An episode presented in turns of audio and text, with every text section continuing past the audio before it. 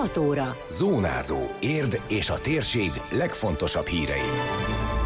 16 kilométer érden át hivatalosan átadták a Levenduna túraútvonalat és tervezik a bővítését. Kézilabdacsarnok épül Diósdon 2023 közepére készülhet el. Látni és látszani az országos kampányban láthatósági eszközöket ajándékozott az érdi rendőrség. Ez a Zónázó, az Érdefem 113 hírmagazinja. A térség legfontosabb hírei Szabó Beátától. Egy túraösvény, ami megdobbanthatja az érdiek szívét, hivatalosan is átadták a Levenduna túra útvonalat, a jelzéseket követve az Esztergályos utcánál található levendulástól a Dunapartig el lehet jutni.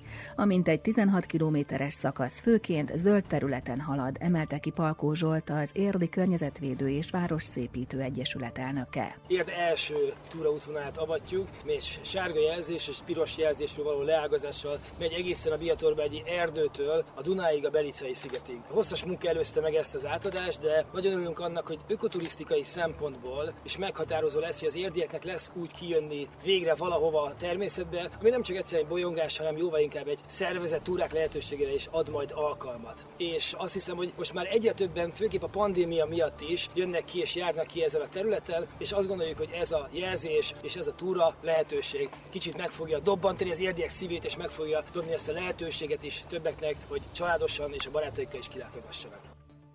Az átadón elhangzott, hogy a Vörösmarty Gimnázium és a Teleki iskola diákjai is kivették részüket a túraösvény kialakításából. Több mint 400 munkaóra kellett a jelzések felfestéséhez. Nyárra a nagy része elkészült, de akadt néhány hely, ahol nem tudták feltüntetni. Ehhez a Sóskúti bányából hoztak termésköveket. Matolcsi György, a Budapesti Természetbarát Sportszövetség elnöke a kivételesen szép panorámát emelte ki. Idén a pandémia lejárta, zár zárás utáni első napon kaptuk meg az engedélyt és a fölfestést, elkezdtük festeni. Már akkor nekem a nagy élmény volt az, hogy iskolák jöttek el Érdről, és azért is, hogy itt van Budapest mellett egy kikapcsolódás, és ez még, hogy itt festettünk egy turistautat, még egy kikapcsolódási lehetőség, pláne az, hogy megyek tovább, és a panoráma, a kilátás, ami itt van végig, az gyönyörű. Érdemes följönni, és nem csak az érdi lakosoknak, hanem itt a környékbelieknek is, hogy ismerjék meg ezt a területet. A Levenduna nevet a város korábbi főépítésze találta ki, az ösvényt jelző két lila hullám, amely a levendula színét és a folyó hullámait ötvözi, a saját ötlete volt, mondta eltett Lákörs alpolgármester. A túraútvonal kialakítását szintén ő kezdeményezte.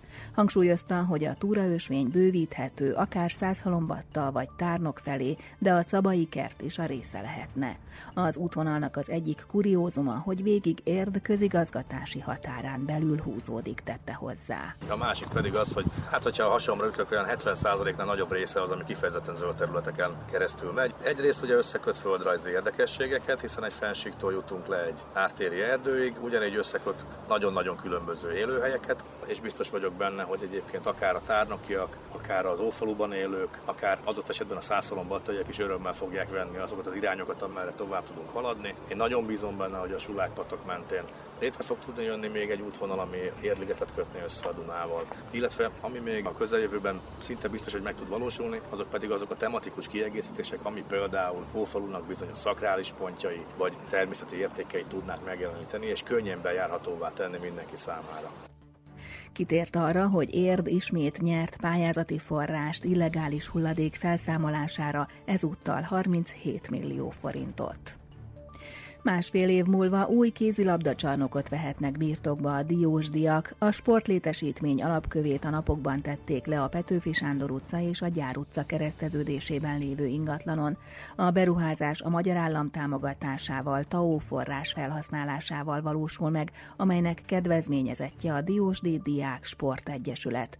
Aracki András országgyűlési képviselő beszédében kiemelte, a sportnak az élet szerves részének kell lennie, ezért örömteli a sportlétesítmények építése. És nem csak azért, hogy egészségesek legyünk fizikailag, hanem azért is, hogy szellemileg, mentálisan is a helyükön kezeljük a problémákat, a kudarcokat is, és a sikereket is. Minden egyes ilyen intézmény, minden egyes ilyen létesítmény, ahol gyerekek elkezdik a sport pályafutásukat, vagy csak belekóstolnak a sport életbe, az azzal fog járni, higgyék el nekem a fiatalok, sportársak, hogy egész életükben kiegyensúlyozottabbak lesznek, tűrőképességük és monotonitás tűrésük is erőteljesebb lesz, és megismerik a sportbarátság és a sport szeretetének az élményeit. Spét Géza polgármester a többi között arról beszélt, hogy hosszú évek fárasztó munkájával jutott el ez a projekt az alapkőletételig, áttervezések, különféle egyezkedések, egyeztetések előzték meg.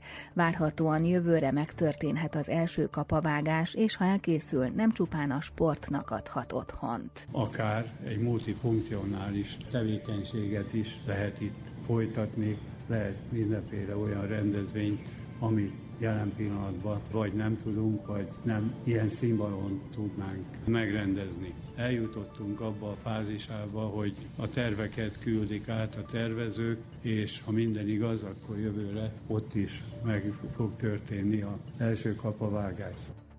Emlékeztetett, hogy korábban Diósdon elindult egy 10,5 milliárdos iskolabővítési projekt, ezen belül szintén épül egy tornacsarnok az iskola udvarán, ahol két kosárlabdapálya is kialakítható.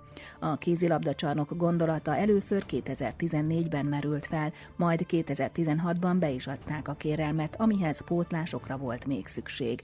Rónaszéki Zsuzsanna, a Diósdi Diák Sportegyesület kézilabda szakosztályának vezetője kiemelte, dinamikusan fejlődik a város, egyre több a gyermek, és kell egy ilyen létesítmény Diósdnak. Nagyon nagy szükség volt rá, mert magának a sportnak és a gyermeksportnak és az utánpótlás sportnak, a diák sportnak teljes mértékben szüksége volt már egy olyan létesítményre, ami 12 hónapon keresztül reggeltől estig elsősorban a gyerekekért tud működni. 1526 négyzetméter lesz össz alapterületbe, de egyébként a létesítmény önmagában egy MB2-es szintű kézilabda sportcsarnok lesz. Nem véletlenül választottuk ezt, tehát túl nagyot álmodni nem akartunk, de úgy gondoljuk, hogy azért Diósd város egy MB2-es szintű kézilabda sportcsarnokot megérdemel, és nekünk is az a hosszú távú célunk, hogy az általunk felnevelt gyerekekből, főként saját nevelésű gyerekekből végül egy MB2-es férfi kézilabda csapattal rendelkezzünk majd.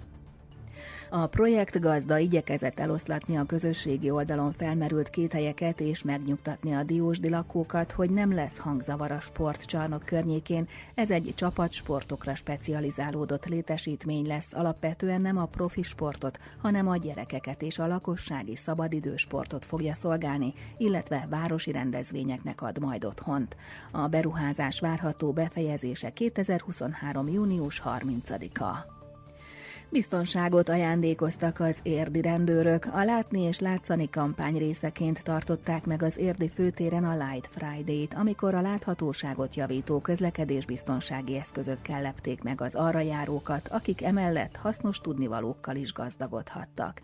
Egy érdi óvodai csoport is részt vett az akcióban, a gyerekek szintén kaptak ajándékokat. Erről Kürti István, az érdi rendőrkapitányság közlekedésrendészeti osztályának vezetője beszélt a helyszínen. A rendőrség megpróbál minden korosztályt megszólítani, tehát a legkisebbektől a legidősebbekig is. Egy érdi óvodának az egyik csoportja is jelen van ennél a programnál. Lényeg az, hogy az ő szempontjukból is megpróbáljuk átadni azokat az ismereteket, amik az ilyen kisgyermekekre vonatkozik. Kaptak egy-egy láthatósági mellényt, egy láthatósági csattintót, amit a kezükre tudnak helyezni, illetve megtanítottuk nekik itt a közeli kijelölt gyalogos átkelő helynél, hogy hogy kell szabályosan közlekedni, hogy kell gyalogosnak szabályosan átkelni az úttesten, olyankor, amikor járművek közlekednek, vagy amikor esetleg jármű nem közlekedik, de számíthat arra, hogy arra jármű közlekedjen. Illetve a kolléganők, illetve a kollégák elmondják a láthatósággal kapcsolatos szabályokat, ismereteket, minden időszakban fontos, de az őszi-téli szezonban különösen, hogy a láthatósági eszközöket használják a közlekedők, hiszen hamarabb sötétedik és később világosodik.